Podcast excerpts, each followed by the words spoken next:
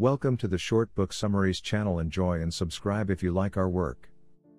Have you ever felt caught between the tension of a day job and a dream job? That gap between what you have to do and what you'd love to do? I have. At first, I thought I was the only one who felt that way, but then I started to talk to people and realized we're becoming the I'm, but generation. When we talk about what we do for a living, we inevitably say, I'm a teacher, but I want to be an artist. I'm a CPA, but I'd love to start my own business. I'm a underscore, but I want to be a underscore. All too often, we hear that dreaming big means you quit your day job, sell everything you own, and move to Guam. But what if there were a different way? What if you could blow up your dream without blowing up your life? What if you could go for broke without going broke? What if you could start today? What if you already have everything you need to begin? From figuring out what your dream is to quitting in a way that exponentially increases your chance of success, Quitter is full of inspiring stories and actionable advice. This book is based on 12 years of cubicle living and my true story of cultivating a dream job that changed my life and the world in the process. It's time to close the gap between your day job and your dream job. It's time to be a quitter. Welcome to the Short Book Summaries channel. Enjoy and subscribe if you like our work. Have you ever felt caught between the tension of a day job and a dream job? That gap between what you have to do and what you'd love to do? I have. At first, I thought I was the only one who felt that way, but then I started to talk to people and realized we're becoming the I'm, but generation. When we talk about what we do for a living, we inevitably say, I'm a teacher, but I want to be an artist. I'm a CPA, but I'd love to start my own business. I'm A, but I want to be A. All too often, we hear that dreaming big means you quit your day job, sell everything you own, and move to Guam. But what if there were a different way? What if you could blow up your dream without blowing up your life? What if you could go for broke without going broke? What if you could start today? What if you already have everything you need to begin? From figuring out what your dream is to quitting in a way that exponentially increases your chance of success, Quitter is full of inspiring stories and actionable advice. This book is based on 12 years of cubicle living and my true story of cultivating a dream job that changed my life and the world in the process. It's time to close the gap between your day job and your dream job. It's time to be a quitter. In a culture where it's easy to get caught up in the motto of I want what I want and I want it now. This book asks readers to take a step back and actually work for their dreams. To be honest, I read this book because I wanted it to tell me to quit. It doesn't. It tells you to plan, Work your butt off, and once your ducks are all in a row, then quit. I wish I had managed to do that in my situation, but regardless, the advice in this book is great to mentally chew on as you're working towards your dream job. Welcome to the Short Book Summaries channel. If you are new to this channel, kindly consider subscribing this channel to stay updated on each new book coming to this world.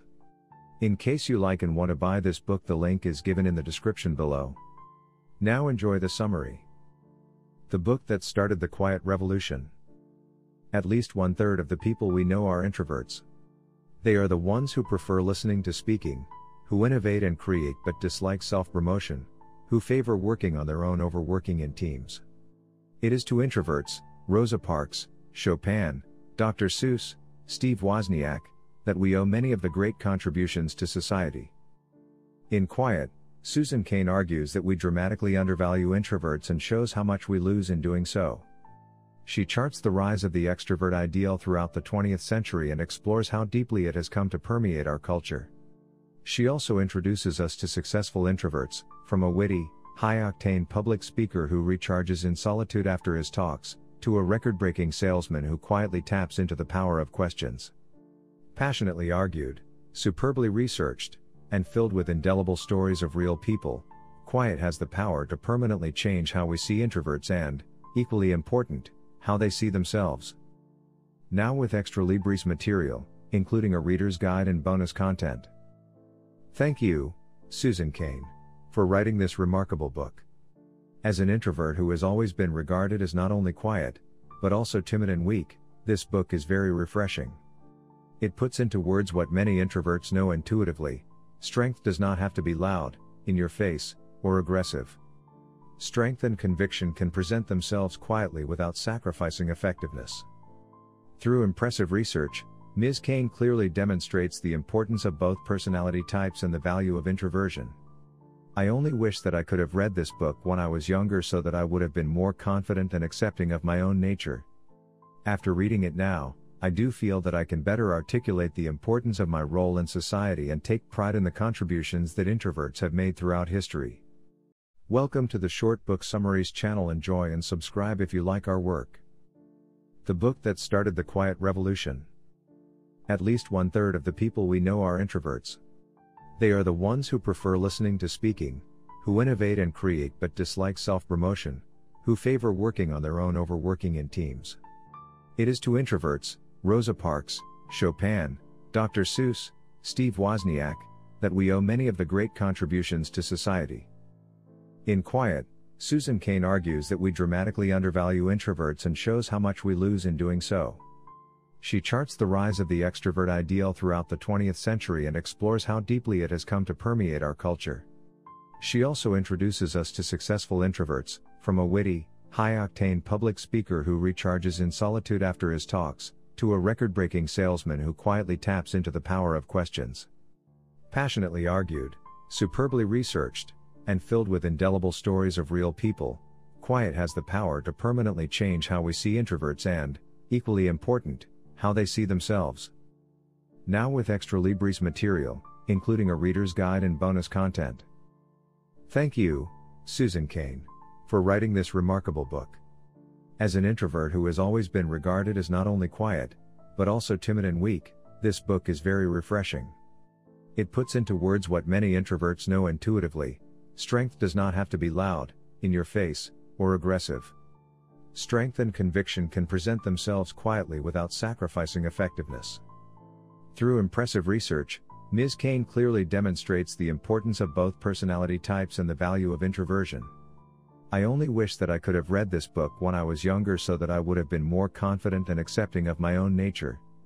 After reading it now, I do feel that I can better articulate the importance of my role in society and take pride in the contributions that introverts have made throughout history.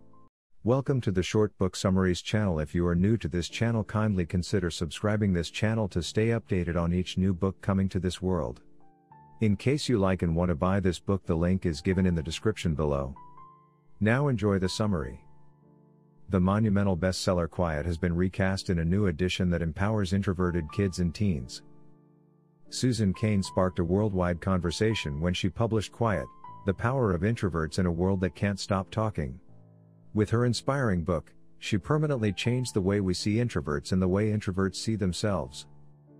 The original book focused on the workplace, and Susan realized that a version for and about kids was also badly needed. This book is all about kids' world, school, extracurriculars, family life, and friendship. You'll read about actual kids who have tackled the challenges of not being extroverted and who have made a mark in their own quiet way. You'll hear Susan Cain's own story, and you'll be able to make use of the tips at the end of each chapter.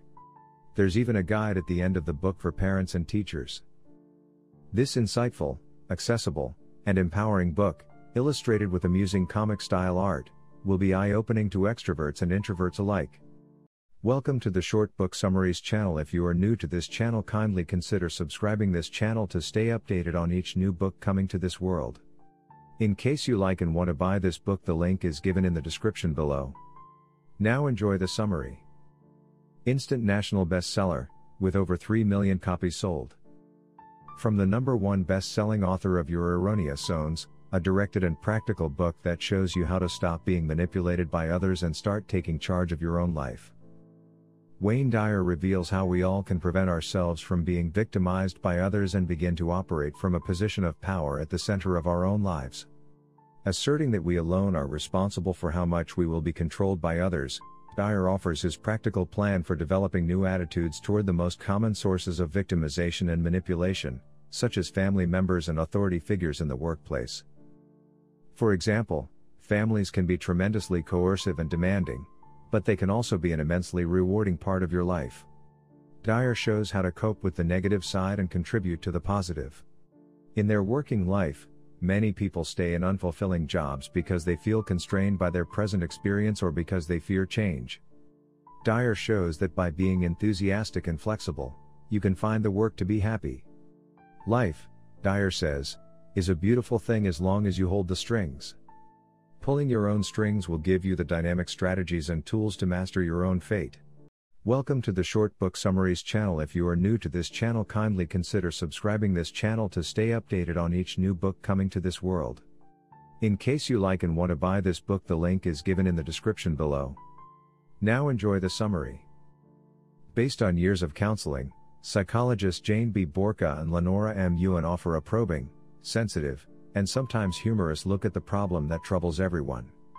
Revealing the reasons we put off tasks, fears of failure, success, control, separation, and attachment, the authors outline a practical, tested program to overcome procrastination. Candid and understanding, procrastination is a must have today for anyone who puts everything off until tomorrow. A dynamic psychological report on procrastination and what you can do about it. Approaching unwelcome tasks with an I'll do it tomorrow mindset is not unusual behavior. The problem is, tomorrow quickly becomes today, so the procrastinator sets a new tomorrow goal. This tomorrow goal eventually becomes a next week goal, then a next month goal, then a next year goal, that is, a never goal.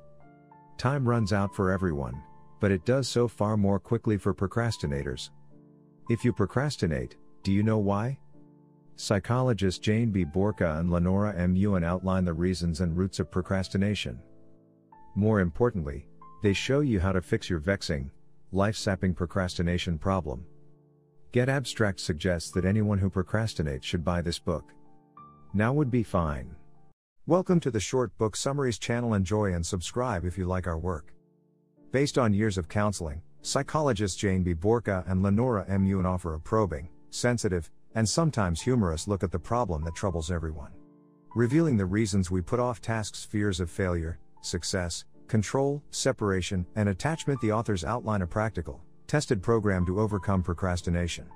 Candid and understanding, procrastination is a must have today for anyone who puts everything off until tomorrow.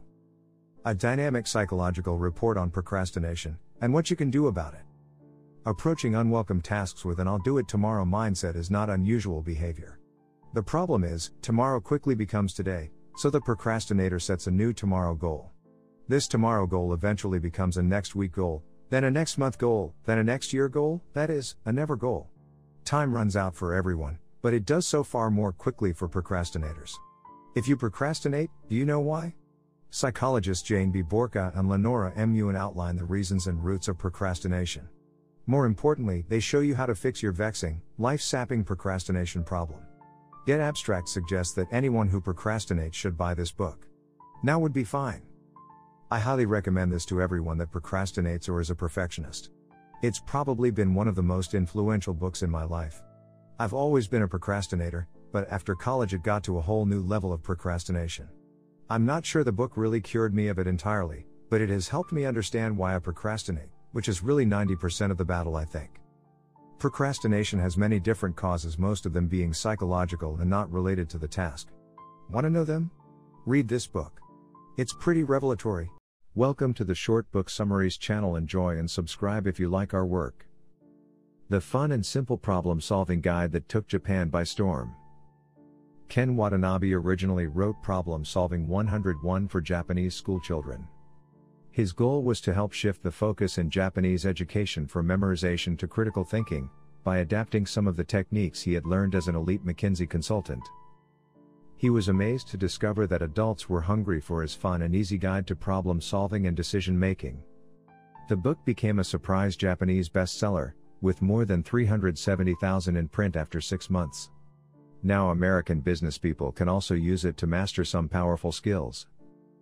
Watanabe uses sample scenarios to illustrate his techniques, which include logic trees and matrices. A rock band figures out how to drive up concert attendance. An aspiring animator budgets for a new computer purchase. Students decide which high school they will attend. Illustrated with diagrams and quirky drawings, the book is simple enough for a middle schooler to understand but sophisticated enough for business leaders to apply to their most challenging problems. Playful yet insightful book. It introduces a systematic framework of thinking for problem solving through stories and simulations that are very close to our daily lives. Despite its entertaining impression, later I found out that the book explains a fundamental method of thinking that's even used to solve complex problems by big corporations. This book is great for workers, not just in the consulting area like Watanabe's, but also in other kinds. In fact, the method he wrote is the one used widely in manufacturing, where I currently work. The quality mindset using PDCA and QC7 tools is basically what he was intending to teach kids here. With this book, I know that critical thinking is highly used and is in fact the core in today's work settings. I wish I had read this when I was younger. Welcome to the Short Book Summaries channel. Enjoy and subscribe if you like our work. The fun and simple problem solving guide that took Japan by storm. Ken Watanabe originally wrote Problem Solving 101 for Japanese schoolchildren. His goal was to help shift the focus in Japanese education from memorization to critical thinking, by adapting some of the techniques he had learned as an elite McKinsey consultant. He was amazed to discover that adults were hungry for his fun and easy guide to problem solving and decision making. The book became a surprise Japanese bestseller, with more than 370,000 in print after six months. Now American businesspeople can also use it to master some powerful skills. Watanabe uses sample scenarios to illustrate his techniques, which include logic trees and matrices. A rock band figures out how to drive up concert attendance. An aspiring animator budgets for a new computer purchase. Students decide which high school they will attend. Illustrated with diagrams and quirky drawings, the book is simple enough for a middle schooler to understand but sophisticated enough for business leaders to apply to their most challenging problems. Playful yet insightful book. It introduces a systematic framework of thinking for problem solving through stories and simulations that are very close to our daily lives. Despite its entertaining impression, Later I found out that the book explains a fundamental method of thinking that's even used to solve complex problems by big corporations. Welcome to the Short Book Summaries channel. If you are new to this channel, kindly consider subscribing this channel to stay updated on each new book coming to this world. In case you like and want to buy this book, the link is given in the description below. Now enjoy the summary. Ray Dalio, one of the world's most successful investors and entrepreneurs, shares the unconventional principles that he's developed, refined, and used over the past 40 years to create unique results in both life and business, and which any person or organization can adopt to help achieve their goals. In 1975, Ray Dalio founded an investment firm, Bridgewater Associates, out of his two bedroom apartment in New York City. 40 years later, Bridgewater has made more money for its clients than any other hedge fund in history and grown into the fifth most important private company in the United States, according to Fortune magazine. Dalio himself has been named to Time magazine's list of the 100 most influential people in the world. Along the way, Dalio discovered a set of unique principles that have led to Bridgewater's exceptionally effective culture, which he describes as an idea meritocracy that strives to achieve meaningful work and meaningful relationships through radical transparency. It is these principles, and not anything special about Dalio, who grew up an ordinary kid in a middle class Long Island neighborhood, that he believes are the reason behind his success. In Principles, Dalio shares what he's learned over the course of his remarkable career. He argues that life, management, economics, and investing can all be systemized into rules and understood like machines. The book's hundreds of practical lessons, which are built around his cornerstones of radical truth and radical transparency, include Dalio laying out the most effective ways for individuals and organizations to make decisions, approach challenges, and build strong teams. He also describes the innovative tools the firm uses to bring an idea meritocracy to life, such as creating baseball cards for all employees that distill their strengths and weaknesses, and employing computerized decision making systems to make believability weighted decisions. While the book brims with novel ideas for organizations and institutions, Principles also offers a clear, straightforward approach to decision making that Dalio believes anyone can apply, no matter what they're seeking to achieve. Here is a rare opportunity to gain proven advice unlike anything you'll find in the conventional business press. Welcome to the Short Book Summaries channel. If you are new to this channel, kindly consider subscribing this channel to stay updated on each new book coming to this world. In case you like and want to buy this book, the link is given in the description below. Now enjoy the summary. Abstract What follows are three distinct parts that can be read either independently or as a connected whole. Part 1 is about the purpose and importance of having principles in general, having nothing to do with mine. Part 2 explains my most fundamental life principles that apply to everything I do. Part 3 explains my management principles as they are being lived out at Bridgewater. Since my management principles are simply my most fundamental life principles applied to management, reading Part 2 will help you to better understand Part 3, but it's not required, you can go directly to Part 3 to see what my management principles are and how Bridgewater has been run. One day I'd like to write a Part 4 on my investment principles.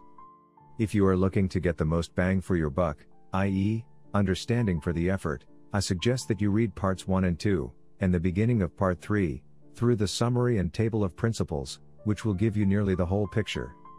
It's only about 55 pages of a normal size book.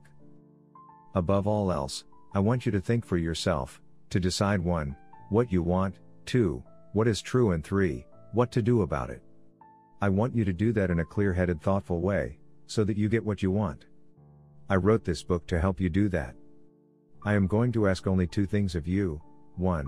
That you be open minded, and 2 that you honestly answer some questions about what you want, what is true, and what you want to do about it. If you do these things, I believe that you will get a lot out of this book. If you can't do these things, you should reflect on why that is, because you probably have discovered one of your greatest impediments to getting what you want out of life. Welcome to the Short Book Summaries channel. If you are new to this channel, kindly consider subscribing this channel to stay updated on each new book coming to this world. In case you like and want to buy this book, the link is given in the description below. Now enjoy the summary. Learn the powerful principles Stephen R. Covey has taught to many of the world's top executives and most influential leaders. Align your organization's resources and structures to increase long term performance and create a high trust culture, the ultimate competitive advantage. This has been one of the best books on life I have read in some time. I would agree with many of the other reviewers that this was a fairly repetitive book, and normally I would have only given something like this 4 stars, but the difference for me was that the concepts are powerful enough that it deserves a lot of praise. The book is a good companion to Covey's phenomenal 7 Habits book, by acting as a new lens through which to view the 7 Habits concepts. This book illustrates how the use of solid principles can enhance everything we do in life, and specifically our families and businesses. Dr. Covey will be greatly missed, but I believe he accomplished what he pledged in the final chapter of this book. He lived life to the fullest and continued to strive to better the lives of those around him as well. This is an excellent book that shows how to implement the seven habits of highly effective people in organizations and relationships. I think that this book gives great insights into effective human resource planning and strategy. You have to look at your organization as a whole and people as a whole. What motivates? What inspires to do better? A mission and common goal are important. I found the chapters on managing expectations and involving and empowering people very interesting, especially because of situations I have seen before in work settings. Successful organizations and families and individuals thrive amidst change and challenges as they have common values and principles to hold to and use as a guide. Welcome to the Short Book Summaries channel. Enjoy and subscribe if you like our work. Learn the powerful principles Stephen R. Covey has taught to many of the world's top executives and most influential leaders. Align your organization's resources and structures to increase long term performance and create a high trust culture, the ultimate competitive advantage. This has been one of the best books on life I have read in some time. I would agree with many of the other reviewers that this was a fairly repetitive book, and normally I would have only given something like this 4 stars, but the difference for me was that the concepts are powerful enough that it deserves a lot of praise. The book is a good companion to Covey's phenomenal Seven Habits book, by acting as a new lens through which to view the Seven Habits concepts. This book illustrates how the use of solid principles can enhance everything we do in life, and specifically our families and businesses. Dr. Covey will be greatly missed, but I believe he accomplished what he pledged in the final chapter of this book. He lived life to the fullest and continued to strive to better the lives of those around him as well. This is an excellent book that shows how to implement the seven habits of highly effective people in organizations and relationships. I think that this book gives great insights into effective human resource planning and strategy. You have to look at your organization as a whole and people as a whole. What motivates? What inspires to do better? A mission and common goal are important. I found the chapters on managing expectations and involving and empowering people very interesting, especially because of situations I have seen before in work settings. Successful organizations and families and individuals thrive amidst change and challenges as they have common values and principles to hold to and use as a guide. Excellent. Everyone in any type of management position should read this book. Actually, I listened to it over and over and then bought the CD. Simple, thoughtful, and encouraging. I want to buy a copy for those who don't think they need it. Welcome to the Short Book Summaries channel. Enjoy and subscribe if you like our work. I didn't just wake up one day understanding how to take care of myself. I had to learn how to do so over time, and I continue to learn, each and every day. This is a process, and my body is constantly changing. So is yours. And when I learned how to accept that I will always be like this, I relaxed. Our bodies do not stand still for time. When you understand yourself and connect to how you can become body smart, you realize pretty quickly that the perfect, the ideal is not the goal. Instead, the goal is feeling good in your body. That's what leads to confidence, to feeling and looking fit, and being pretty happy. Doesn't that sound great? I think so. In almost every interview she gives, Kate Hudson is asked the same questions What do you eat? How do you stay so fit? What workout do you do? What's your secret? Well, the secret is that the sound bites the media loves so much don't tell the story, and the steps you need to take to have a healthy, vibrant, and happy life can't be captured in a short interview. The key to living well and healthy is to plug into what your body needs, understanding that one size does not fit all, all the time, and being truly honest with yourself about your goals and desires. Like everyone else, Kate is constantly on the move, with a life full of work, family, responsibilities, and relationships. In Pretty Happy, Kate shows how she honors her relationship with herself through exercise, making the right choices about what she eats, and constantly going back to the drawing board and starting fresh, instead of holding herself to unrealistic standards of perfection and giving up when she falls short. Focusing on the four pillars of health to enhance her well being, Pretty Happy shows the benefits of Welcome to the Short Book Summaries channel. If you are new to this channel, kindly consider subscribing this channel to stay updated on each new book coming to this world. In case you like and want to buy this book, the link is given in the description below. Now enjoy the summary. Live a life of meaning and connection. Instead of pushing for perfection. A few years ago, I found myself exhausted and isolated, my soul and body sick. I was tired of being tired, burned out on busy and, it seemed almost everyone I talked with was in the same boat, longing for connection, meaning, depth, but settling for busy. I am a wife, mother, daughter, sister, friend, neighbor, writer, and I know all too well that settling feeling. But over the course of the last few years, I've learned a way to live, marked by grace, love, rest, and play. And it's changing everything. Present over perfect is an invitation to this journey that changed my life. I'll walk this path with you, a path away from frantic pushing and proving, and toward your essential self, the one you were created to be before you began proving and earning for your worth. Written in Shauna's warm and vulnerable style, this collection of essays focuses on the most important transformation in her life, and maybe yours too, leaving behind busyness and frantic living and rediscovering the person you were made to be. Present over perfect is a hand reaching out, pulling you free from the constant pressure to perform faster, push harder, and produce more, all while maintaining an exhausting image of perfection. Shauna offers an honest account of what led her to begin this journey, and a compelling vision for an entirely new way to live, soaked in grace, rest, silence, simplicity, prayer, and connection with the people that matter most to us. In these pages, you'll be invited to consider the landscape of your own life, and what it might look like to leave behind the pressure to be perfect and begin the life changing practice of simply being present, in the middle of the mess and the ordinariness of life.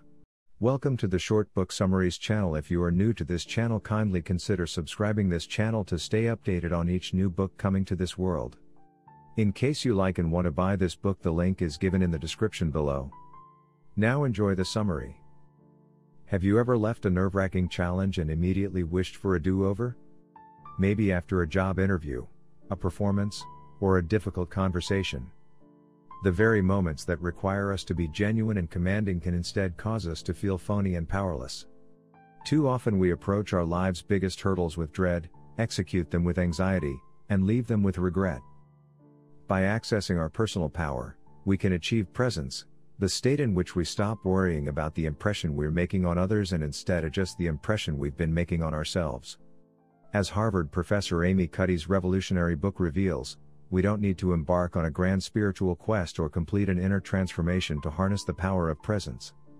Instead, we need to nudge ourselves, moment by moment, by tweaking our body language, behavior, and mindset in our day to day lives.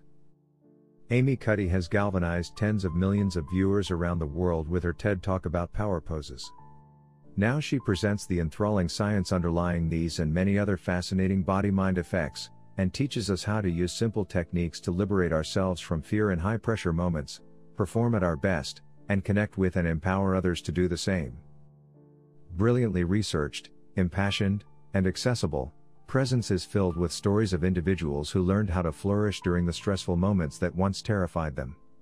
Every reader will learn how to approach their biggest challenges with confidence instead of dread, and to leave them with satisfaction instead of regret.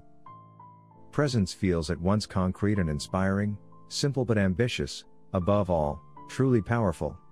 Welcome to the Short Book Summaries channel. If you are new to this channel, kindly consider subscribing this channel to stay updated on each new book coming to this world. In case you like and want to buy this book, the link is given in the description below. Now enjoy the summary.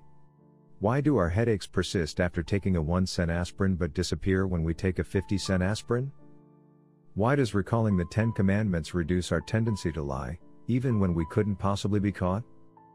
Why do we splurge on a lavish meal but cut coupons to save 25 cents on a can of soup? Why do we go back for second helpings at the unlimited buffet, even when our stomachs are already full? And how did we ever start spending $4.15 on a cup of coffee when, just a few years ago, we used to pay less than a dollar? When it comes to making decisions in our lives, we think we're in control. We think we're making smart, rational choices. But are we? In a series of illuminating, often surprising experiments, MIT behavioral economist Dan Ariely refutes the common assumption that we behave in fundamentally rational ways. Blending everyday experience with groundbreaking research, Ariely explains how expectations, emotions, social norms, and other invisible, seemingly illogical forces skew our reasoning abilities. Not only do we make astonishingly simple mistakes every day, but we make the same types of mistakes, Ariely discovers. We consistently overpay, underestimate, and procrastinate. We fail to understand the profound effects of our emotions on what we want, and we overvalue what we already own. Yet these misguided behaviors are neither random nor senseless. They're systematic and predictable, making us predictably irrational. From drinking coffee to losing weight, from buying a car to choosing a romantic partner, Ariely explains how to break through these systematic patterns of thought to make better decisions. Predictably irrational will change the way we interact with the world one small decision at a time. Welcome to the Short Book Summaries channel. If you are new to this channel, kindly consider subscribing this channel to stay updated on each new book coming to this world. In case you like and want to buy this book, the link is given in the description below. Now enjoy the summary. The author of the legendary bestseller Influence, social psychologist Robert Cialdini shines a light on effective persuasion and reveals that the secret doesn't lie in the message itself, but in the key moment before that message is delivered. What separates effective communicators from truly successful persuaders? Using the same combination of rigorous scientific research and accessibility that made his influence an iconic bestseller, Robert Cialdini explains how to capitalize on the essential window of time before you deliver an important message. This privileged moment for change prepares people to be receptive to a message before they experience it. Optimal persuasion is achieved only through optimal pre-suasion. In other words, to change minds, a persuader must also change states of mind.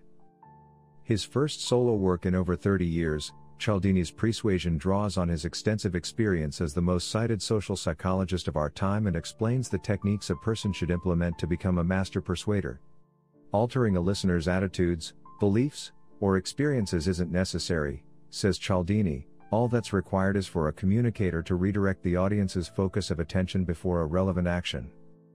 From studies on advertising imagery to treating opiate addiction, from the annual letters of Berkshire Hathaway to the annals of history, Cialdini draws on an array of studies and narratives to outline the specific techniques you can use on online marketing campaigns and even effective wartime propaganda. He illustrates how the artful diversion of attention leads to successful persuasion and gets your targeted audience primed and ready to say, yes. Welcome to the Short Book Summaries channel. If you are new to this channel, kindly consider subscribing this channel to stay updated on each new book coming to this world. In case you like and want to buy this book, the link is given in the description below. Now enjoy the summary. Software development happens in your head. Not in an editor, IDE, or design tool. You're well educated on how to work with software and hardware, but what about wetware our own brains? Learning new skills and new technology is critical to your career, and it's all in your head. In this book by Andy Hunt, you'll learn how our brains are wired, and how to take advantage of your brain's architecture. You'll learn new tricks and tips to learn more, faster, and retain more of what you learn. You need a pragmatic approach to thinking and learning. You need to refactor your wetware. Programmers have to learn constantly, not just the stereotypical new technologies, but also the problem domain of the application, the whims of the user community, the quirks of your teammates, the shifting sands of the industry, and the evolving characteristics of the project itself as it is built. We'll journey together through bits of cognitive and neuroscience, learning and behavioral theory. You'll see some surprising aspects of how our brains work, and how you can take advantage of the system to improve your own learning and thinking skills. In this book, you'll learn how to Use the Dreyfus model of skill acquisition to become more expert. Leverage the architecture of the brain to strengthen different thinking modes. Avoid common known bugs in your mind. Learn more deliberately and more effectively. Manage knowledge more efficiently. Welcome to the Short Book Summaries channel. If you are new to this channel, kindly consider subscribing this channel to stay updated on each new book coming to this world. In case you like and want to buy this book, the link is given in the description below. Now enjoy the summary. David R. Hawkins details how anyone may resolve the most crucial of all human dilemmas how to instantly determine the truth or falsehood of any statement or supposed fact. Dr. Hawkins, who worked as a healing psychiatrist during his long and distinguished career, uses theoretical concepts from particle physics, nonlinear dynamics, and chaos theory to support his study of human behavior. This is a fascinating work that will intrigue readers from all walks of life. Brilliant book. It starts a bit slow, but then after a couple of chapters, it really picks up and unveils absolutely fascinating research on different levels of human consciousness. The book is filled with examples, and I could definitely relate to a lot of things being said about the influences of environments and people around us. This is an evergreen piece of material that people will be as fascinated a 100 years from now as I was reading it in today's time. Highly recommended for those who seek to expand their knowledge of human consciousness and really take your life to the next level. A different book than I have ever read, yet one with wisdom and a way to determine truth by using muscle testing. Imagine, what if you had access to a simple yes or no answer to any question you wish to ask? Any question, think about it.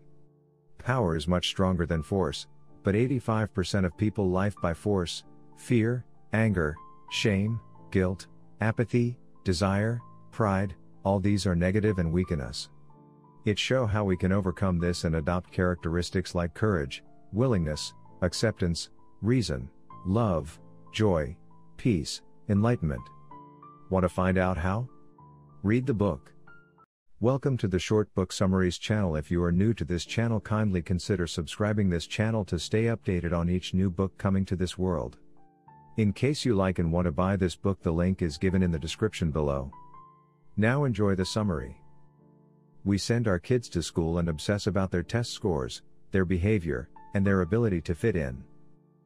We post a help wanted ad and look for experience, famous colleges, and a history of avoiding failure. We invest in companies based on how they did last quarter, not on what they're going to do tomorrow. So why are we surprised when it all falls apart? Our economy is not static, but we act as if it is. Your position in the world is defined by what you instigate, how you provoke, and what you learn from the events you cause. In a world filled with change, that's what matters your ability to create and learn from change. Poke the Box is a manifesto about producing something that's scarce, and thus valuable. It demands that you stop waiting for a roadmap and start drawing one instead. You know how to do this, you've done it before, but along the way, someone talked you out of it. We need your insight and your dreams and your contributions. Hurry! In spite of the choppy style of writing and shotgun approach to presenting ideas and illustrations, the common thread comes through clear it's time to start something and make something happen, even if you fail. In fact, failure is a good thing as it eventually leads to success. When we were young, we dreamed and did stuff because we wanted to, at some time in our lives we learn to stay in the box, fit in, etc. Anyway, time to start something, act on an idea, do something out of the norm. When was the last time you did something for the first time? Welcome to the Short Book Summaries channel. Enjoy and subscribe if you like our work. Poke the Box is a manifesto about producing something that's scarce, and thus valuable. It demands that you stop waiting for a roadmap and start drawing one instead. You know how to do this, you've done it before, but along the way, someone talked you out of it. We need your insight and your dreams and your contributions. Hurry. In spite of the choppy style of writing and shotgun approach to presenting ideas and illustrations, the common thread comes through clear it's time to start something and make something happen, even if you fail. In fact, failure is a good thing as it eventually leads to success. When we were young, we dreamed and did stuff because we wanted to, at some time in our lives, we learned to stay in the box, fit in, etc. Anyway, time to start something, act on an idea, do something out of the norm. When was the last time you did something for the first time? Pressfield recommended this slim title a week or so back. My first Seth Godin title and I was skeptical. This is good stuff, a kick in the seat of the pants. If you've not read Pressfield's The War of Art, between that classic and this, there will be no place to hide, no reason not to do. Get this book, it is simple but powerful. When was the last time you did something for the first time? There is one and only one way to find out how the box works poke the box. Most of us are too conservative. We are waiting for a map or a recipe for success. Too afraid to start something new. If you're that kind, here's the recipe to start that new thing you've been putting off. Or maybe you take way too many random stupid risks, like I do, start a lot of new things and never finish them. So learn to poke the box, the right way. Welcome to the Short Book Summaries channel. If you are new to this channel, kindly consider subscribing this channel to stay updated on each new book coming to this world. In case you like and want to buy this book, the link is given in the description below. Now enjoy the summary. Phenomenon Keirsey and Bates's Please Understand Me, first published in 1978, sold nearly 2 million copies in its first 20 years, becoming a perennial bestseller all over the world. Advertised only by word of mouth, the book became a favorite training and counseling guide in many institutions, government, church, business, and colleges across the nation adopted it as an auxiliary text in a dozen different departments. Why? Perhaps it was the user friendly way that Please Understand Me helped people find their personality style. Perhaps it was the simple accuracy of Keirsey's portraits of temperament and character types. Or perhaps it was the book's essential message that members of families and institutions are okay, even though they are fundamentally different from each other, and that they would all do well to appreciate their differences and give up trying to change others into copies of themselves. I have used this personality rating system well over the years, good for both professional and person learning. I am a ENFJ, although sometimes the J turns into a P when I retake the assessment. I am about a 60% extrovert and 40% introvert. Definitely a N and F great book. Welcome to the Short Book Summaries channel. If you are new to this channel, kindly consider subscribing this channel to stay updated on each new book coming to this world. In case you like and want to buy this book, the link is given in the description below. Now enjoy the summary. Professor Keirsey is a longtime clinical psychologist of the Gestalt Field System School. After 30 years of treating hundreds of teaching, parenting, marriage, and management problems, Dr. Keirsey now challenges the reader to abandon the Pygmalion project, that endless and fruitless attempt to change the other into a carbon copy of oneself. I first read it in the late 80s, and it has remained one of the most influential books in my life. I've found very few areas of life where it does not apply. It has been most helpful and interesting in interpersonal relationships, professional situations, and understanding a lot of religious and political differences and phenomena among individuals who otherwise share families, cultures, geographic spaces, goals, or interests. It's fascinating. I never tire of discussing it, although I've tired many others by discussing it. In fact, one can see temperaments express themselves in their different responses to the book's ideas and how they are presented. Favorite of 2018 so far. I especially enjoyed the temperament in children and temperament in leading sections which covered the learning, teaching, and managerial styles of the various temperaments. I found it helpful that the temperaments were grouped in four categories SP, SJ, NT, and NF that really stuck with me, whereas dominant versus auxiliary functions never did. If you have an interest in MBTI, give this a gander. Welcome to the Short Book Summaries channel. If you are new to this channel, kindly consider subscribing this channel to stay updated on each new book coming to this world. In case you like and want to buy this book, the link is given in the description below. Now enjoy the summary. A groundbreaking women's leadership expert and popular conference speaker gives women the practical skills to voice and implement the changes they want to see, in themselves and in the world. In her coaching and programs for women, Tara Mohr saw how women were playing small in their lives and careers, were frustrated by it, and wanted to play bigger. She has devised a proven way for them to achieve their dreams by playing big from the inside out. Mohr's work helping women play bigger has earned acclaim from the likes of Maria Shriver and Jillian Michaels, and has been featured on The Today Show, CNN, and a host of other media outlets. Sheryl Sandberg's lean in gave many women new awareness about what kinds of changes they need to make to become more successful, yet most women need help implementing them. In the tradition of Brene Brown's Daring Greatly, Playing Big provides real, practical tools to help women quiet self doubt, identify their callings, unhook from praise and criticism, unlearn counterproductive good girl habits, and begin taking bold action. While not all women aspire to end up in the corner office, Every woman aspires to something. Playing Big fills a major gap among women's career books, it isn't just for corporate women. The book offers tools to help every woman play bigger, whether she's an executive, community volunteer, artist, or stay at home mom. Thousands of women across the country have been transformed by Mohr's program, and now this book makes the ideas and practices available to everyone who is ready to play big. Welcome to the Short Book Summaries channel. Enjoy and subscribe if you like our work. The Enneagram is an extraordinary framework for understanding more about ourselves. No matter from which point of view we approach it, we discover fresh conjunctions of new and old ideas. So writes Don Riso in this expanded edition of his classic interpretation of the Enneagram, the ancient psychological system used to understand the human personality. In addition to updating the descriptions of the nine personality types, Personality Types, revised greatly expands the accompanying guidelines and, for the first time, uncovers the core dynamics, or levels of development, within each type. This skeletal system provides far more information about the inner tension and movements of the nine personalities than has previously been published. This increased specificity will allow therapists, social workers, personnel managers, students of the Enneagram, and general readers alike to use it with much greater precision as they unlock the secrets of self understanding, and thus self transformation. This book has taught me to see the world through many different kinds of perspectives. It allows me to enhance my strong feelings of sympathy slash empathy because I can better understand where, and why, people are coming from, whether it is a place of fear or anxiety, or just a need for things to be a certain way so they feel comfortable in the world. It is an invaluable tool to learn to accept people for who they are. Wow! If you have a desire to understand who you are, what drives you, and why, this is a powerful book. For self understanding, I can't think of anything better. It changed my life when I first discovered this gem. Myers and Briggs have nothing on Riso and Hudson when it comes to support for self understanding.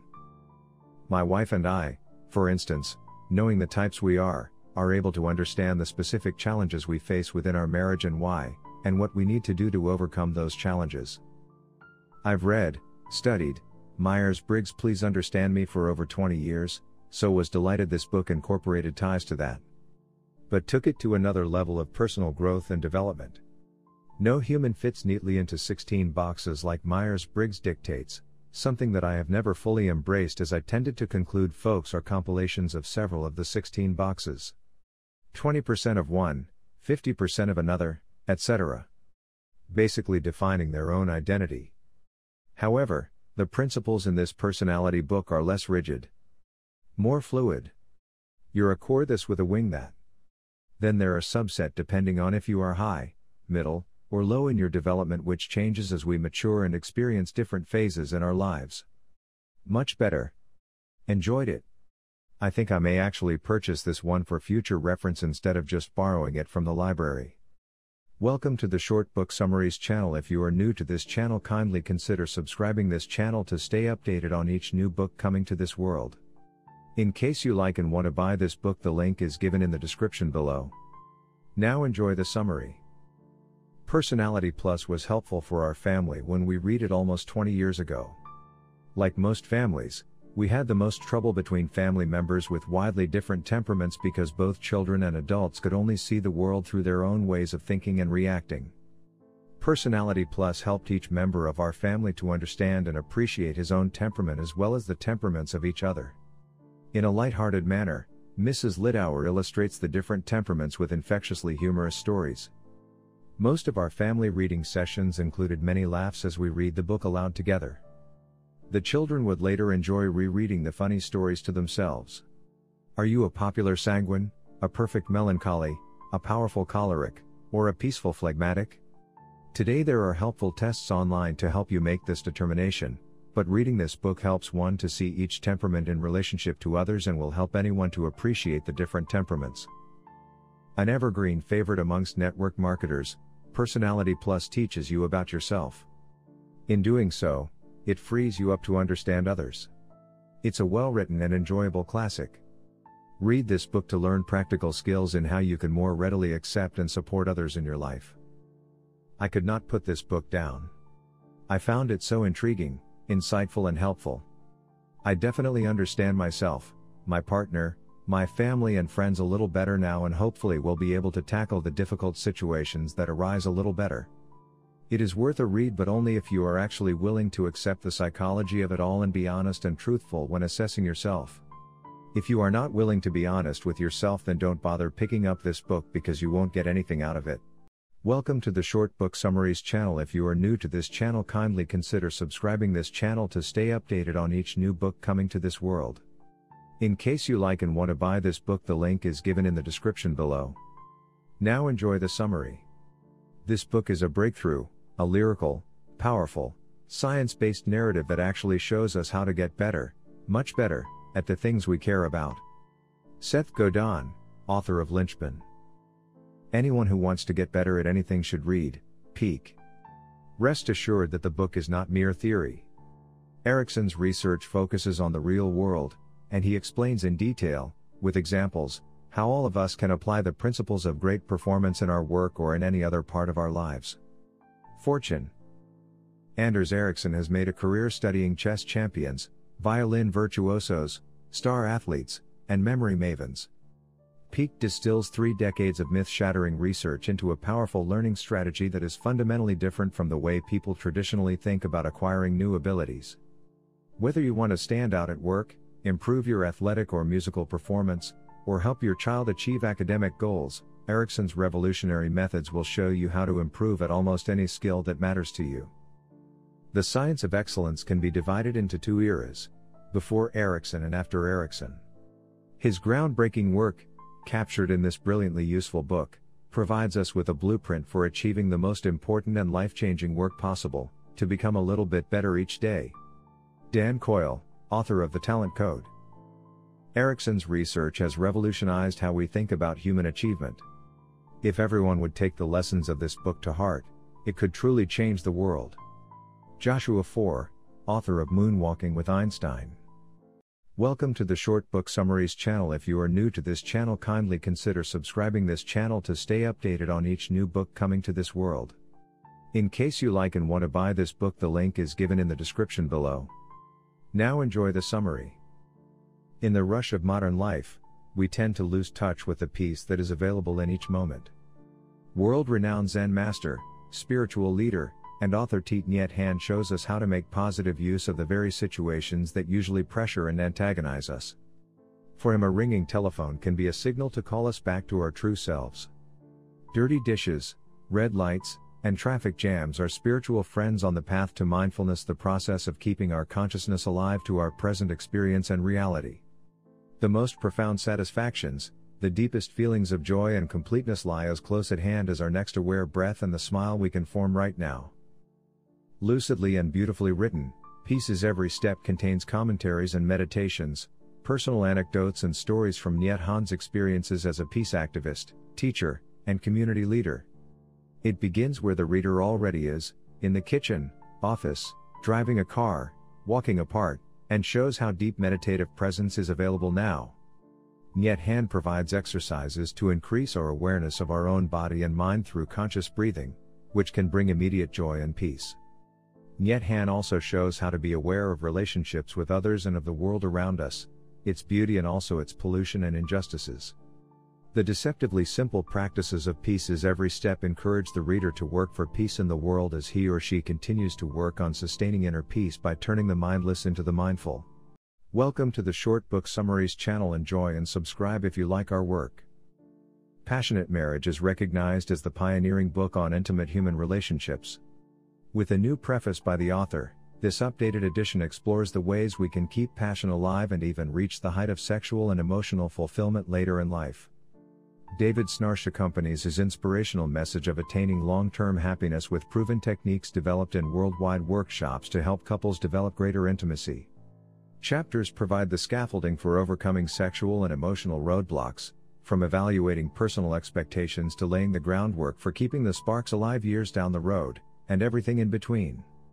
This book is sure to help couples overcome hurdles in their relationships and reach the fullest potential in their love lives. In the work I've done helping others with their relationships, I've had the opportunity to read plenty of self help books on relationships. Most of the time, I find the books useless, if not harmful. On the recommendation of a friend, I checked this book out from the library. Now I'm buying it.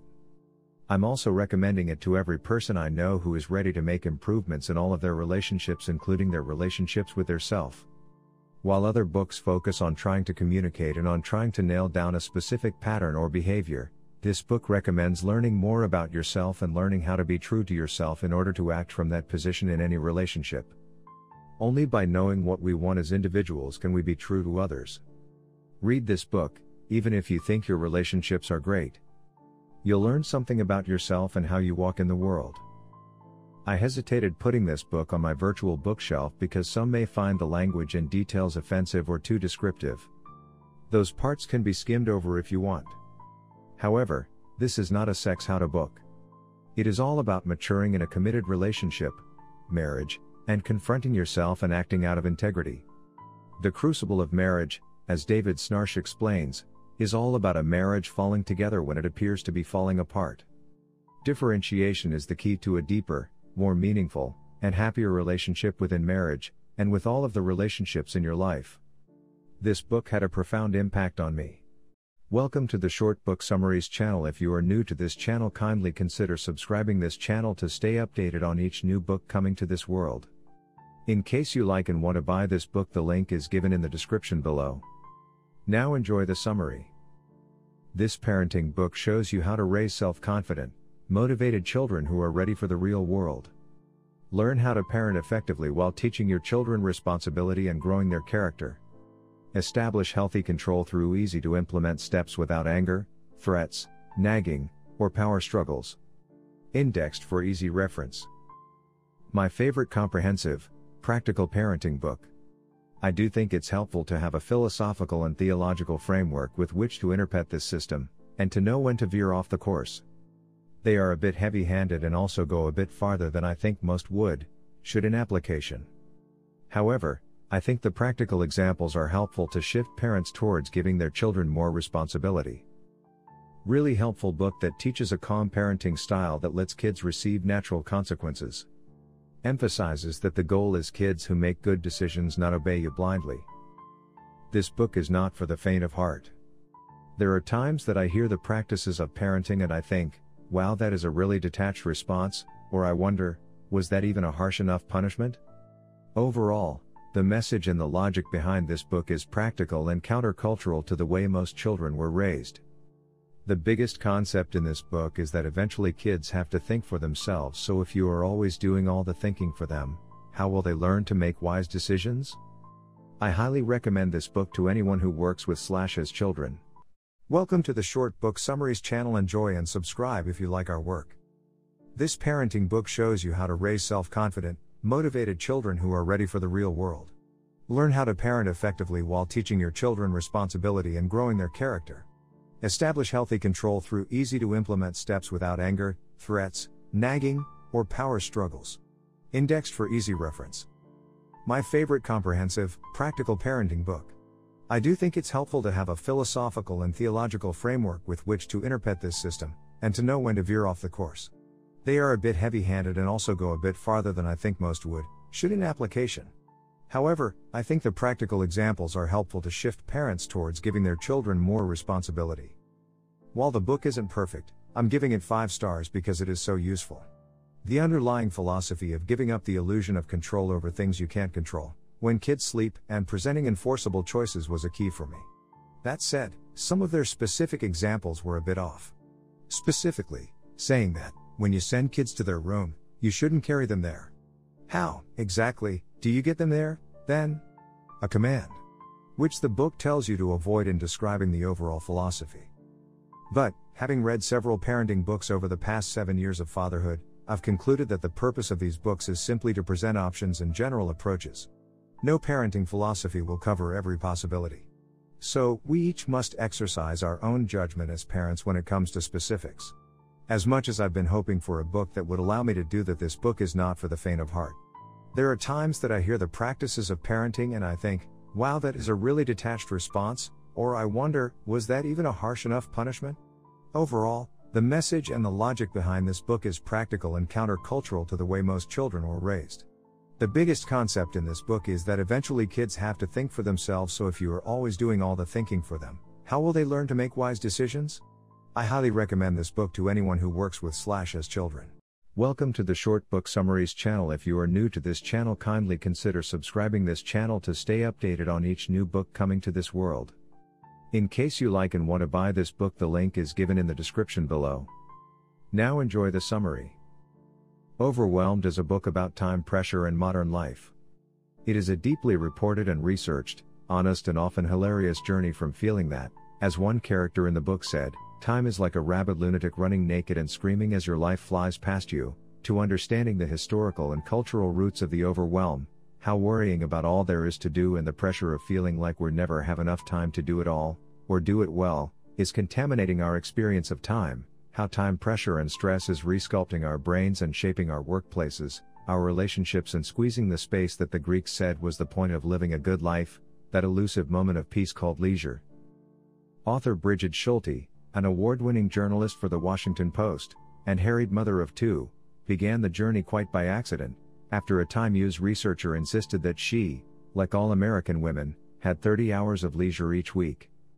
Stunned, she accepted his challenge to keep a time diary and began a journey that would take her from the depths of what she described as the time confetti of her days to a conference in Paris with time researchers from around the world, to North Dakota, of all places, where academics are studying the modern love affair with busyness, to Yale, where neuroscientists are finding that feeling overwhelmed is actually shrinking our brains, to exploring new lawsuits uncovering unconscious bias in the workplace, why the US has no real family policy, and where states and cities are filling the federal vacuum. She spent time with mothers drawn to increasingly super intensive parenting standards, and mothers seeking to pull away from it. And she visited the walnut farm of the world's most eminent motherhood researcher, an evolutionary anthropologist, to ask Are mothers just naturally meant to be the primary parent? The answer will surprise you. Welcome to the Short Book Summaries channel. Enjoy and subscribe if you like our work. Overwhelmed is a book about time pressure in modern life. It is a deeply reported and researched, honest, and often hilarious journey from feeling that, as one character in the book said, time is like a rabid lunatic running naked and screaming as your life flies past you, to understanding the historical and cultural roots of the overwhelm, how worrying about all there is to do and then the pressure of feeling like we're never have enough time to do it all, or do it well, is contaminating our experience of time, how time pressure and stress is resculpting our brains and shaping our workplaces, our relationships and squeezing the space that the Greeks said was the point of living a good life, that elusive moment of peace called leisure. Author Brigid Schulte, an award winning journalist for the Washington Post, and harried mother of two, began the journey quite by accident, after a Time Use researcher insisted that she, like all American women, had 30 hours of leisure each week. Stunned, she accepted his challenge to keep a time diary and began a journey that would take her from the depths of what she described as the time confetti of her days to a conference in Paris with time researchers from around the world, to North Dakota, of all places, where academics are studying the modern love affair with busyness, to Yale, where neuroscientists are finding that feeling overwhelmed is actually shrinking our brains, to exploring new lawsuits uncovering unconscious bias in the workplace, why the US has no real family policy, and where states and cities are filling the federal vacuum.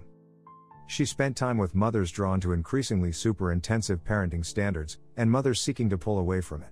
And she visited the walnut farm of the world's most eminent motherhood researcher, an evolutionary anthropologist, to ask Are mothers just naturally meant to be the primary parent?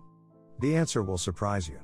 Along the way, she was driven by two questions Why are things the way they are? And How can they be better?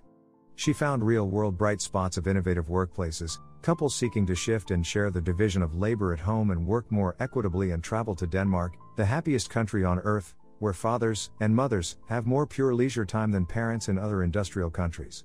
She devoured research about the science of play, why it's what makes us human, and the feminist leisure research that explains why it's so hard for women to allow themselves to. The answers she found are illuminating, perplexing, and ultimately hopeful. The book both outlines the structural and policy changes needed, already underway in small pockets, and mines the latest human performance and motivation science to show the way out of the overwhelm and toward a state that time use researchers call time serenity. Welcome to the Short Book Summaries channel. Enjoy and subscribe if you like our work. Overcoming Social Anxiety and Shyness is a self help manual for this common problem, which explains why it happens and sets out practical methods of resolving it. Everyone sometimes feels foolish, embarrassed, judged, or criticized, but this becomes a problem when it undermines their confidence and prevents them doing what they want to do. This easy to use guide, full of real life examples, is for those who suffer from all degrees of social anxiety and shyness, for their families and friends, and for the professionals who help them, psychologists, doctors, and others. Explains the many forms and causes of social anxiety. Contains a complete self help program and worksheets is based on clinically proven techniques of cognitive therapy. Arguably the worst titled and cover of a book I've read. However, what's contained is some of the most valuable and thought out material. It's well laid out, providing the theory behind shyness and social anxiety before going into practical steps. Reading this book won't make you the life and soul of a party or turn you into some great oral speaker. But if followed right, it will dismantle these cognitions slash thoughts that for some are so detrimental and undermining. It's scary to think that such thoughts are so ingrained that they're normal and to have a positive view of yourself is so alien. I'd recommend this book to nearly everyone, especially the introverted types. Welcome to the Short Book Summaries channel. If you are new to this channel, kindly consider subscribing this channel to stay updated on each new book coming to this world. In case you like and want to buy this book, the link is given in the description below. Now enjoy the summary. Napoleon Hill wrote this book in 1938, just after publication of his all time bestseller, Think and Grow Rich. This powerful tale has never been published, considered too controversial by his family and friends. Using his legendary ability to get to the root of human potential, Napoleon Hill digs deep to identify the greatest obstacles we face in reaching personal goals fear, procrastination, anger, and jealousy as tools of the devil. These hidden methods of control can lead us to ruin, and Hill reveals the seven principles of good that will allow us to triumph over them and succeed. Annotated and edited for a contemporary audience by Rich Dad, Poor Dad, and Three Feet from Gold co author Sharon Lechter, this book is profound, powerful, resonant, and rich with insight. Napoleon Hill is clearly at his best in this book. He conducts an interview with the devil where he pries a confession from him. He gets the devil to admit how he takes us over by causing us to drift and not have definiteness of purpose. The devil takes our base desires and perverts them and uses them to his own purpose. He explains how he can gain control through habits such as smoking, drinking, drugs, and sex. By these confessions, we are taught how to stay on the straight and narrow path towards happiness and fulfillment. Enjoy and be blessed. Diamond Welcome to the Short Book Summaries channel. If you are new to this channel, kindly consider subscribing to stay updated on each new book coming to this world. In case you like and want to buy this book, the link is given in the description below. Now enjoy the summary. In this stunning new book, Malcolm Gladwell takes us on an intellectual journey through the world of outliers the best and the brightest, the most famous and the most successful. He asks the question, what makes high achievers different? His answer is that we pay too much attention to what successful people are like, and too little attention to where they are from, that is, their culture, their family, their generation, and the idiosyncratic experiences of their upbringing.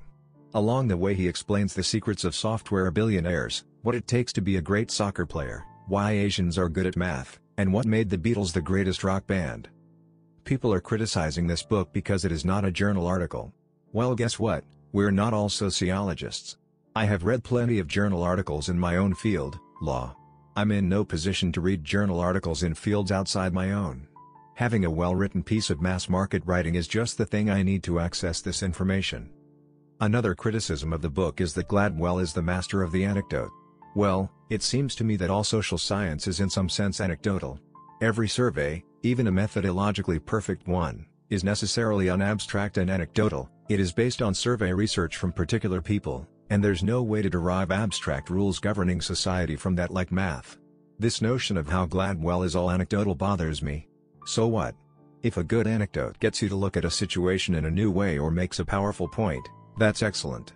Any writer worth his or her salt loves a good anecdote to grab the attention of the reader. Welcome to the Short Book Summaries channel. If you are new to this channel, kindly consider subscribing this channel to stay updated on each new book coming to this world. In case you like and want to buy this book, the link is given in the description below. Now enjoy the summary. In this stunning new book, Malcolm Gladwell takes us on an intellectual journey through the world of outliers, the best and the brightest, the most famous and the most successful. He asks the question What makes high achievers different? His answer is that we pay too much attention to what successful people are like, and too little attention to where they are from, that is, their culture, their family, their generation, and the idiosyncratic experiences of their upbringing. Along the way, he explains the secrets of software billionaires, what it takes to be a great soccer player, why Asians are good at math, and what made the Beatles the greatest rock band. In just one week, this book transformed a relatively normal woman into someone who's been saying, Well, in this book I'm reading. You know, outliers? Yeah, there's this section on. There's this part about. You should read this chapter. No, no, just wait here and let me read these three pages out loud for you. Have you read it? Oh, you haven't? Let me just show you this one page, it'll just take a minute. I can't think of one reason why you shouldn't join me in my enthusiasm. This was such an unexpected pleasure to listen to. The narration was fantastic. The information clear and written is such a way that I absorbed and considered the facts presented. For me, that is amazing. I am easily distracted and seldom retain most information. ADHD, yep. Some of the information seemed stretching, borderline ridiculous, but there were numbers to back the claim. I found his research on the learning systems around the world and the KIPP program the most interesting. It was just another wake up call for American school systems. I listened to this one and want to read it now so I can spend more time thinking about the revelations he explores. I loved it. I think it was one of the best information books I've read on this subject. Welcome to the Short Book Summaries channel. If you are new to this channel, kindly consider subscribing this channel to stay updated on each new book coming to this world. In case you like and want to buy this book, the link is given in the description below.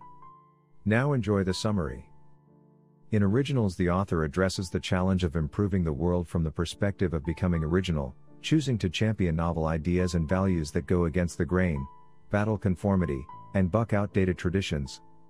How can we originate new ideas, policies, and practices without risking it all? Using surprising studies and stories spanning business, politics, sports, and entertainment, Grant explores how to recognize a good idea, speak up without getting silenced, build a coalition of allies, choose the right time to act, and manage fear and doubt, how parents and teachers can nurture originality in children, and how leaders can build cultures that welcome dissent.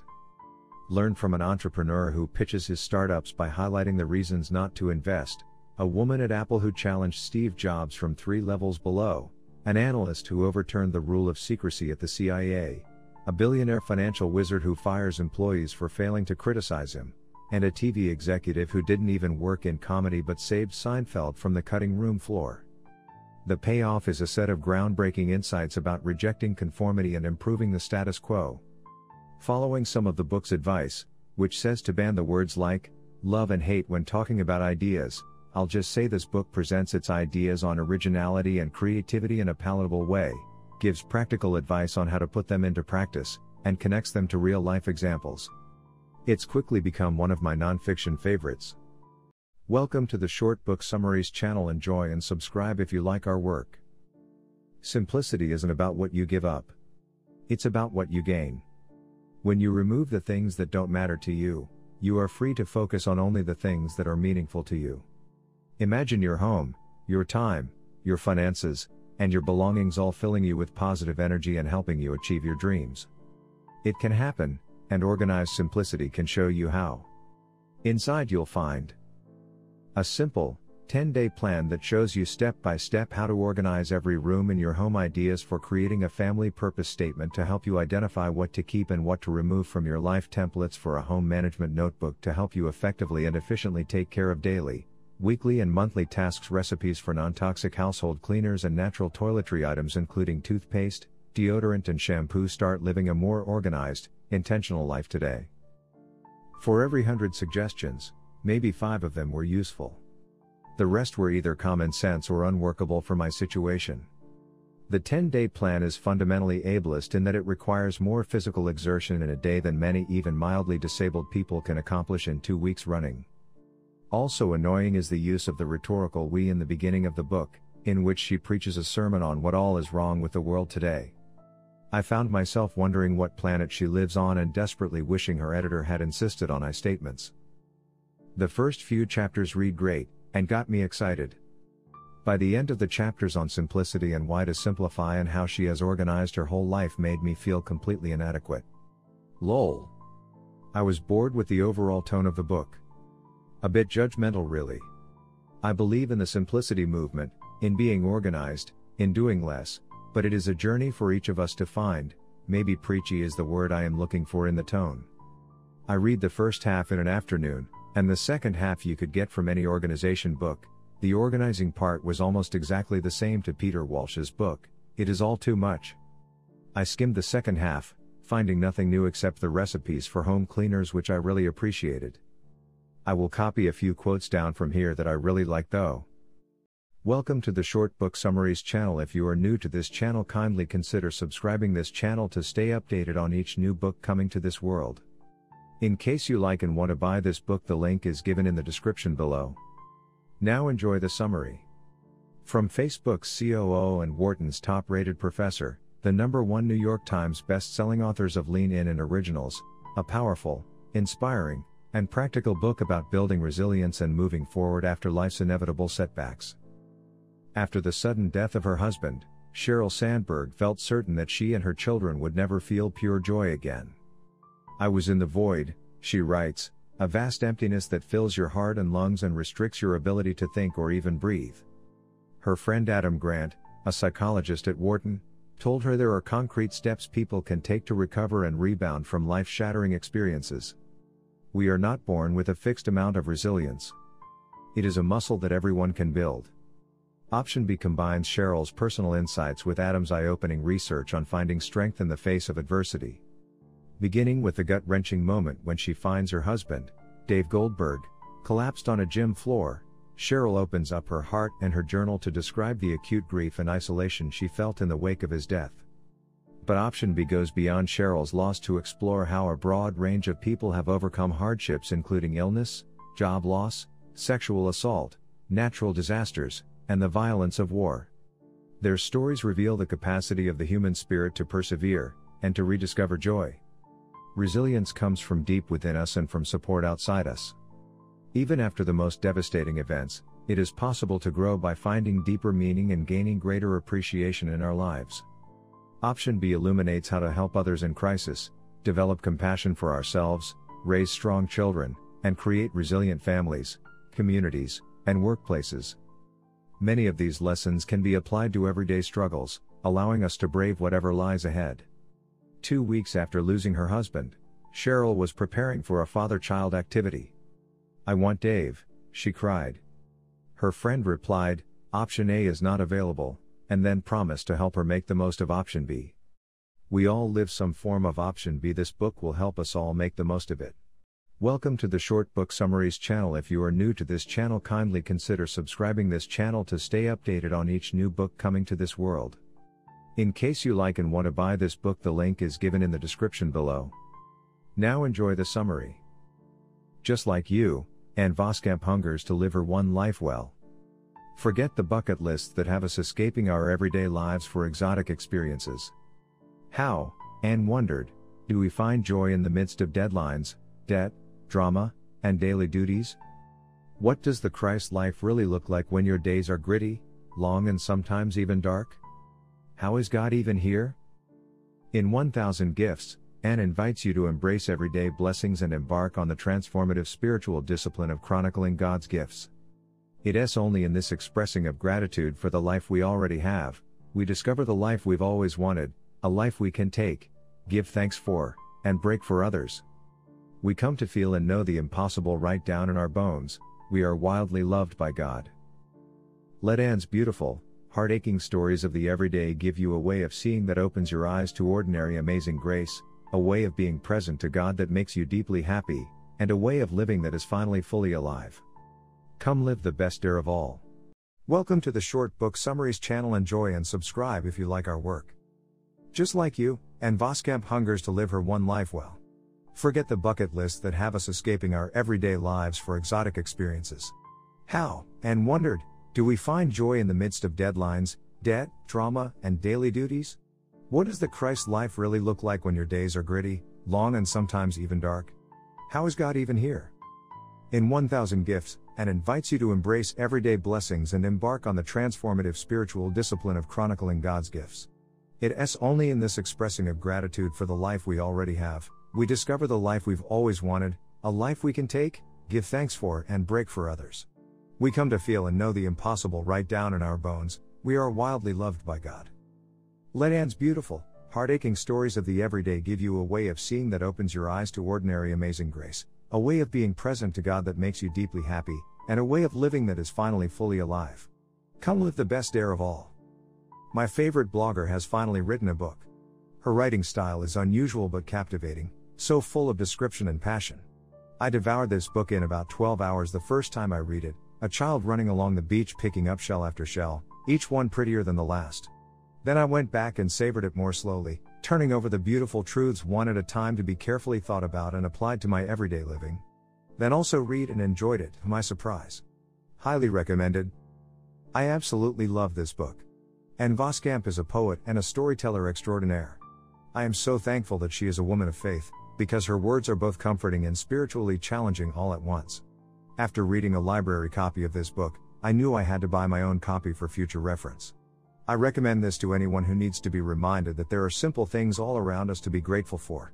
Sometimes, we overlook our blessings, and Ms. Voskamp stirs up the reader's joy and appreciation for ordinary moments and things that could easily go unnoticed.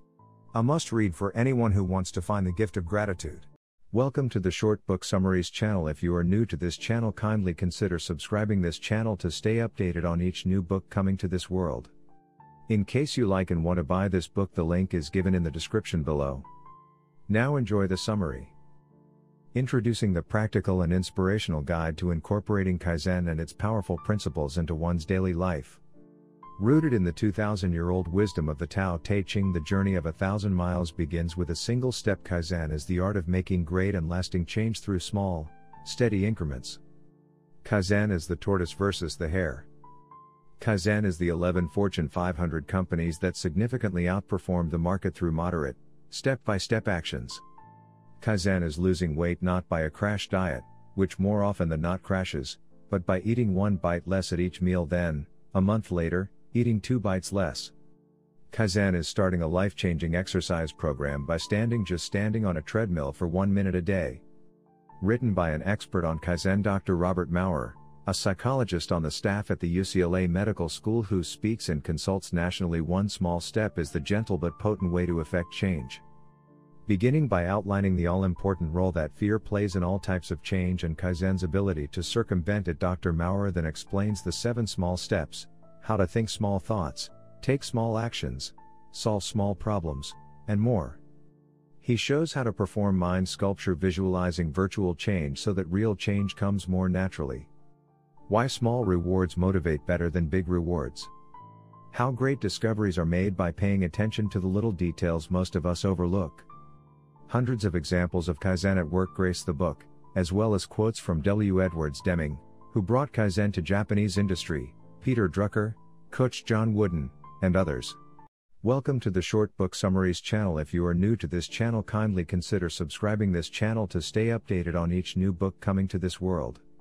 In case you like and want to buy this book, the link is given in the description below. Now enjoy the summary. On Writing Well has been praised for its sound advice, its clarity, and the warmth of its style. It is a book for everybody who wants to learn how to write or who needs to do some writing to get through the day, as almost everybody does in the age of email and the internet. Whether you want to write about people or places, science and technology, business, sports, the arts, or about yourself in the increasingly popular memoir genre, On Writing Well offers you fundamental principles as well as the insights of a distinguished writer and teacher. With more than a million copies sold, this volume has stood the test of time and remains a valuable resource for writers and would be writers. Brilliant book. I definitely learned a lot of extremely useful advice from this book. I learned about the writing mistakes that I was making, and also how to enrich my own writing. Zinsser's tone and sense of humor made reading the book fun and interesting.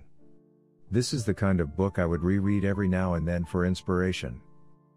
A must read for those whose works relate to writing, students, teachers, businessmen, reporters, and of course, writers. Very useful tips along with very witty style. And above all, a man with high passion, virtue, and responsibility with his job. Welcome to the Short Book Summaries channel. Enjoy and subscribe if you like our work. On Writing Well has been praised for its sound advice, its clarity, and the warmth of its style. It is a book for everybody who wants to learn how to write or who needs to do some writing to get through the day, as almost everybody does in the age of email and the internet. Whether you want to write about people or places, science and technology, business, sports, the arts, or about yourself in the increasingly popular memoir genre. On Writing Well offers you fundamental principles as well as the insights of a distinguished writer and teacher. With more than a million copies sold, this volume has stood the test of time and remains a valuable resource for writers and would be writers. Brilliant book. I definitely learned a lot of extremely useful advice from this book. I learned about the writing mistakes that I was making, and also how to enrich my own writing. Zinsser's tone and sense of humor made reading the book fun and interesting. This is the kind of book I would reread every now and then for inspiration. I was a long time reading this, probably a year and a half, all told. But as I neared the end, I didn't want it to end, and that is something I've never said about any nonfiction book, and certainly never expected to say about a writing book. But the author's voice is so lovely and conversational, and I learned so much so effortlessly. Hopefully, I can I put some of it into practice on the small writing projects I have. But even if I never intended to write a word, I'd always be glad I read this. My homeschooled high schoolers will all be reading it as well. A must read for those whose works relate to writing, students, teachers, businessmen, reporters, and of course, writers. Very useful tips along with very witty style. And above all, a man with high passion, virtue, and responsibility with his job. Welcome to the Short Book Summaries channel. If you are new to this channel, kindly consider subscribing this channel to stay updated on each new book coming to this world. In case you like and want to buy this book, the link is given in the description below. Now enjoy the summary. Long live the King hailed Entertainment Weekly upon the publication of Stephen King's On Writing. Part memoir, part masterclass by one of the best selling authors of all time, this superb volume is a revealing and practical view of the writer's craft, comprising the basic tools of the trade every writer must have. King's advice is grounded in his vivid memories from childhood through his emergence as a writer, from his struggling early career to his widely reported near fatal accident in 1999, and how the inextricable link between writing and living spurred his recovery. Brilliantly structured, friendly, and inspiring, On Writing will empower and entertain everyone who reads it fans, writers, and anyone who loves a great story well told. For anyone who's a Stephen King fan or aspiring writer, this should be a must have. I listened to the Audible that's read by King, and I highly recommend it. King's as good of a storyteller vocally as he is on paper. The breakdown of the book goes like this The first third is about his background, and what led him to writing. The middle third is about the mechanics of writing, and for me it was more informative than any college course. He discusses voice, and themes, and story, and dialogue, and characters, and how he develops and assembles each of these elements. The final third delves into the accident that almost killed him. 5 easy stars.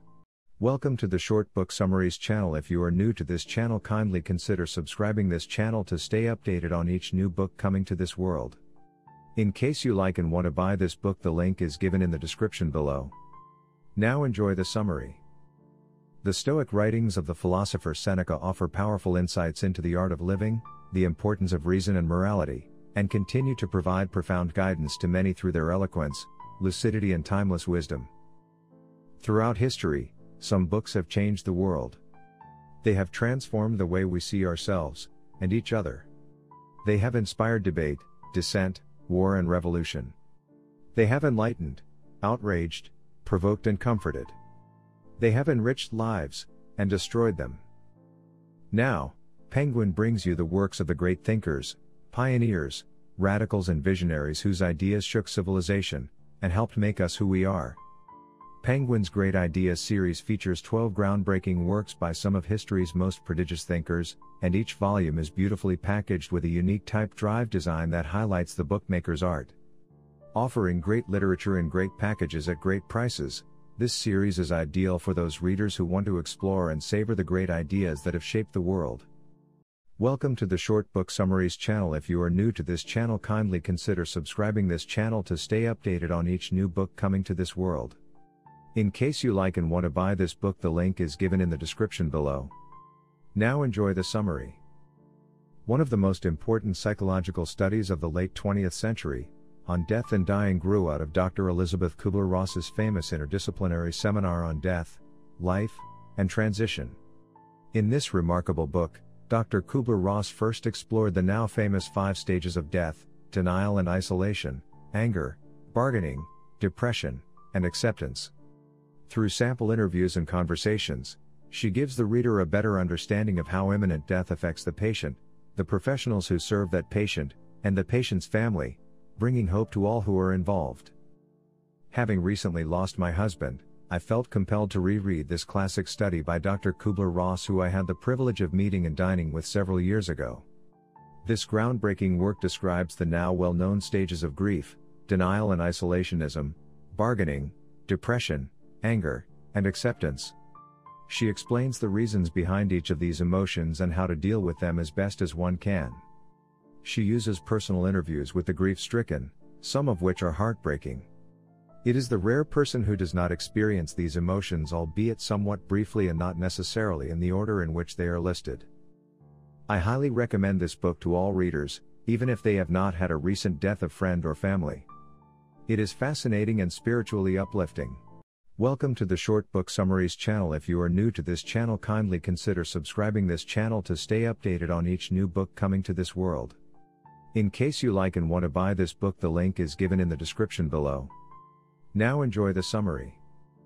The late Carl Rogers, founder of the humanistic psychology movement, revolutionized psychotherapy with his concept of client centered therapy. His influence has spanned decades, but that influence has become so much a part of mainstream psychology that the ingenious nature of his work has almost been forgotten. A new introduction by Peter Kramer sheds light on the significance of Dr. Rogers's work today. New discoveries in the field of psychopharmacology, especially that of the antidepressant Prozac, have spawned a quick fix drug revolution that has obscured the psychotherapeutic relationship. As the pendulum slowly swings back toward an appreciation of the therapeutic encounter, Dr. Rogers's client centered therapy becomes particularly timely and important. This book was a pleasure to read. Reading Rogers helps me whenever I lose faith in the efficacy of long term psychotherapy. It is so important when practicing to get over your own worries and anxieties in order to be truly responsive to your patient. Through his anecdotes, teachings, and overall philosophy, I have been able to make major breakthroughs in my own comfort sitting with my patients. Welcome to the Short Book Summaries channel. Enjoy and subscribe if you like our work. For outstarting upstarts of all ages, here is a wonderfully wise and blessedly brief graduation speech from the one and only Dr. Seuss.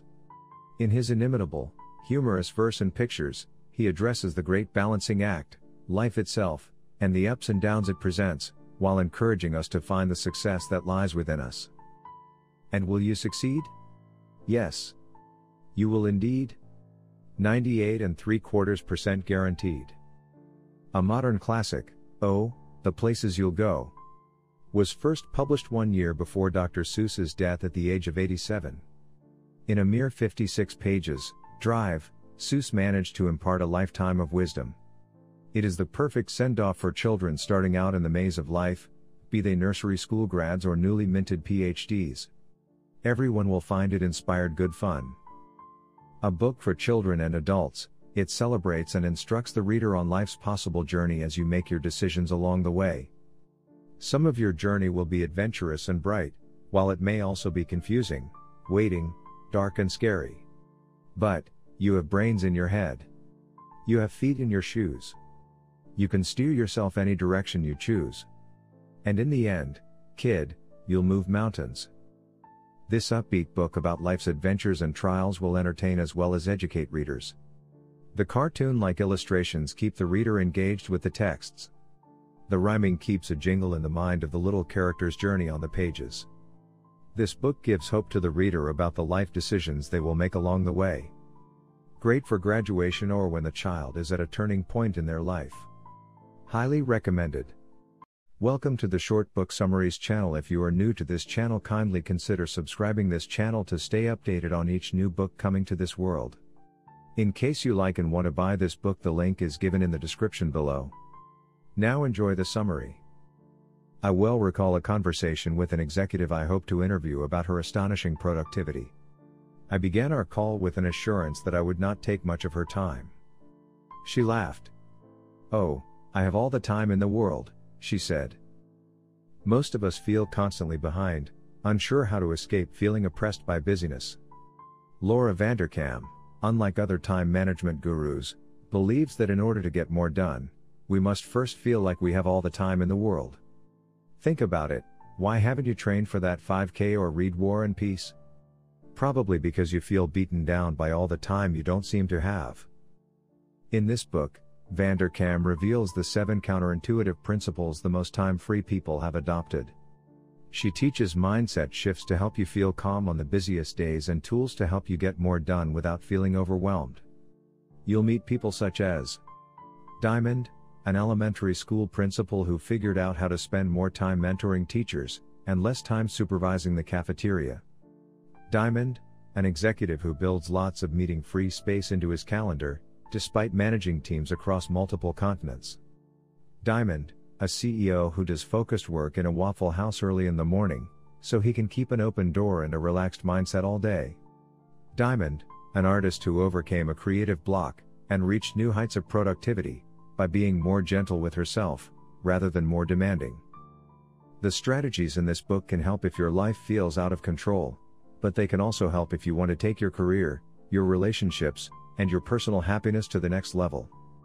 Vanderkam has packed this book with insights from busy yet relaxed professionals, including time makeovers of people who are learning how to use these tools. Off the clock can inspire the rest of us to create lives that are not only productive, but enjoyable in the moment.